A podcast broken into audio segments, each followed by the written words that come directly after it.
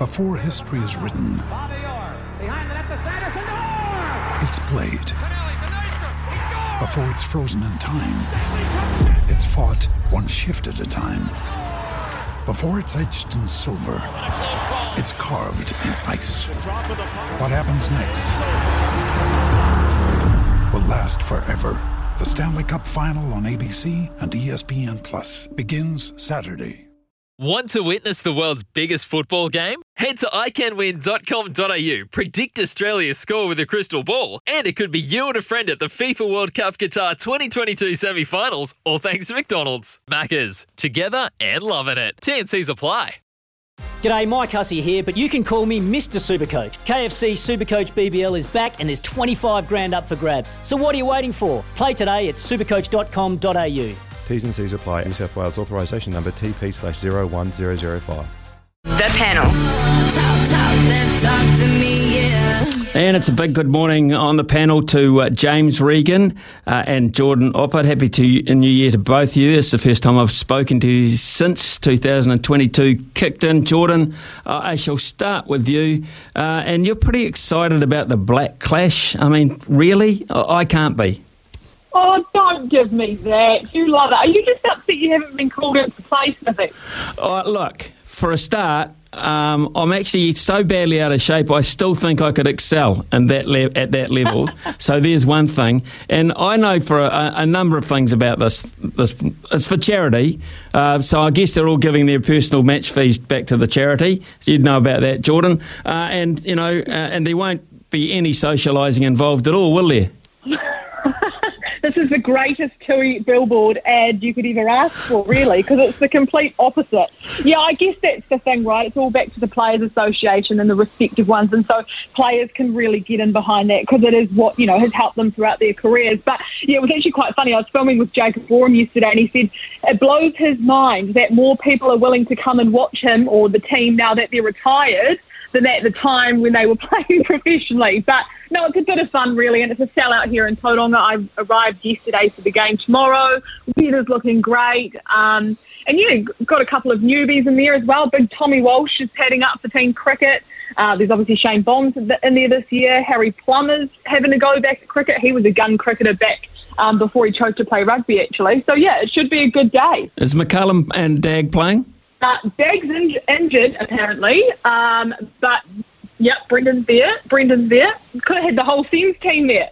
I, I don't believe McCullum would be there uh, when there's million dollar racing going on at Ellerslie. I mean, that just sort of sums the whole deal up for me. James, you're a Bay of Plenty man. You won't be going, will you? No, I won't. I kind of wish I was because it's at, uh, of course, the wonderful Bay Oval. But yeah, it will be good. It will be good. Um, I'm kind of with you, Smithy. I'm I'm not 100% sold on it. It is great that it is for charity, and there are there are obviously some big names, but yeah, you couldn't ask for a better setting really than than Bay Oval this time round. And the good thing for you, James, is that England won't be playing, um, and so you, you don't have to feel up, you don't have to feel upset about it. Are you over it yet? Yeah, it's funny. I, I thought that might have might have uh, gone out of the minds uh, when it came to the panel, but just before we came on, your producer warned me that uh, it definitely hasn't. So yeah, it, still hurts. It still hurts for a number of reasons, mainly because it was particularly embarrassing. Uh, you know, losing what was it, ten wickets for 50 runs or whatever on that on that last day. It was just an absolute shambles. So yeah, not over it. So thanks for bringing that up again. No problem at all. Um, I can do it as often as you like. Uh, look, here's here's an interesting thing, uh, Jordan, uh, as well. Um, we've had we've gone through uh, well ten days, I suppose, of the Djokovic saga. Obviously, he's gone home now. Uh, news coming through on the line this morning that he could possibly could possibly be suing uh, Australian government for six million bucks. What do you make of that? Oh gosh. I mean, the whole thing has just been ridiculous. Like, how he even got to Australia in the first place and how this all managed to unfold still blows my mind. Like, how he got on a plane and got to Australia and the botch up that it's been. I think it's embarrassing for both parties. Embarrassing for him and terrible on his behalf. But behalf, but the way the Aussies have dealt with it, and I guess it's just the way their politics rolls. Um, I mean, it's not surpri- I'm not. I'm not overly surprised he wants to sue them. Well, this this incorporates, uh, of course, possible money that he, he could have made, uh, James, as well. And the interesting thing about this is, I've heard of this happening before when people are shut out of things, and, and uh, they've been able they've been able to sue on on the possibility of possible income or probable income. I mean, he's the number one tennis player in the world, uh, and therefore, that uh, if they extend the visa or the cancellation of the visa for the three years, which they can do, uh, he, he, could triple that prize money. So uh, I guess if this gets any teeth at all, it could be quite an expensive suit and it could go on for a while. Yeah, and that's probably, I mean, it was always going to happen, really, wasn't it? It was never going to be the end of it after he got finally deported. I guess it's great for, for the Open in one way because the tournament now is wide open and we've already seen some, some cracking games. But yeah, I, I don't know. He's suing for, or potentially suing for, an ill treatment, and I think if you ask a lot of other people who've been detained or, or held up in Australia, they would say he was probably treated not that bad. But yeah, look, he, he probably would have gone on to win it and, and therefore earned quite a bit of money. But yeah, I, I don't know. No one, I agree with Jordan. No one wins out of this, and everyone looks particularly particularly bad. But yeah, the, the tennis itself has has been pretty good so far. You have to say, regardless of what happened before the tournament. So, so in, in essence, James, you're not missing him in terms of the quality of the tennis. Nah, not not really. Uh, as I said, the, the matches we've seen so far have been have been pretty damn good, and you can't really pick a nail on uh, favourite at the moment because the, the quality is, is so high, and, and there's bound to be a couple more upsets in there as well. So, not seeing Djokovic storm to the title, I'm not I'm not too fussed about this time around. Okay, we're going to go to the news. If you if you uh, would stay with us, Jordan and James would be very grateful for that. Uh, it's coming up to ten thirty here on SENZ. Uh, after it, we'll uh, talk about stay on the tennis theme. Uh, might talk a wee bit about uh, Kyrgios now that he's out. Andy Murray's out. Uh, who's going to win? And there's a bit of personality gone from the tournament there in one night. So that to talk about, and the Winter Olympics and a couple of other things. Talk big opinions. The panel. James Regan and Jordan Offit with us this morning on the paddle. Uh, Jordan Offit, Nick Kyrgios is uh, out courtesy of uh, Daniil Medvedev last night. So, h- how are we looking there? Are you a Kyrgios fan? And, and um, I mean, tennis needs him uh, to a certain point. Oh, 100%. I'm a big um, Kyrgios fan. I just think he's he's so electric and he's kind of the full package because not only is he good, I mean, yes, he's out now, but he is the entertainment. You know, he's yeah, he's good. He's entertaining. The way he draws in the crowd, like they were on their feet roaring with him, and he put on a real show. And he's clever. You know, he's quirky and he's clever. And so I think he is what tennis needs to drag them. And I'm gutted that he's actually out now, but I mean, I, if I'm honest with you, I haven't been watching too much of the Open. I'm kind of prepping for the games and obviously the Black Clash, you know, two of the biggest events coming up, and you're coming to Smithy. Um, so I haven't actually been paying too much attention. But yeah, I'm so gutted that he's out of the comp now. I'm probably backing either Medvedev or, or maybe Nadal. I don't know. Just can I okay just, just just get back to the Black Clash for a second. Are you there in terms of work, or are you there as a straight out fan of old people? Straight up fan of old people. They're not that old. Come on. Um, I'm going to tell them that. Uh, no, I'm here working, working for TVNZ. You are working. Okay, well, at least we'll clarify that. So all your expenses are being paid, and uh, of course that'll be on us. That. Be silly. I, I am working hard though. I can assure you. I was up the mount at 4:30 a.m. this morning. After I replied to your producer. I replied to him straight after I got down. So I've been putting in the hard yards. I tell you.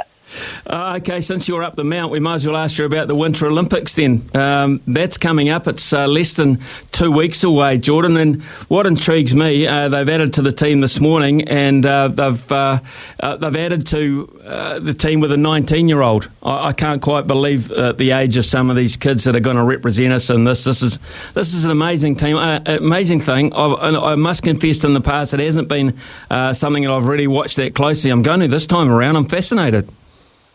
Yeah, honestly, I think we've got a real good chance this year. And I know, I mean, put it this way Nico and Zoi went to Pyeongchang four years ago as underdogs, and now they're the ones to beat. You talk about Campbell Wright, who's been named biathlete this morning at 19. Well, he's one of the oldest out of this group actually going over. The youngest one is 16, I think. And I mean, they're a real talented bunch. I mean, you've got Alice Robinson, she's the alpine skier in fine form, could be in three disciplines after the winter that she's just had.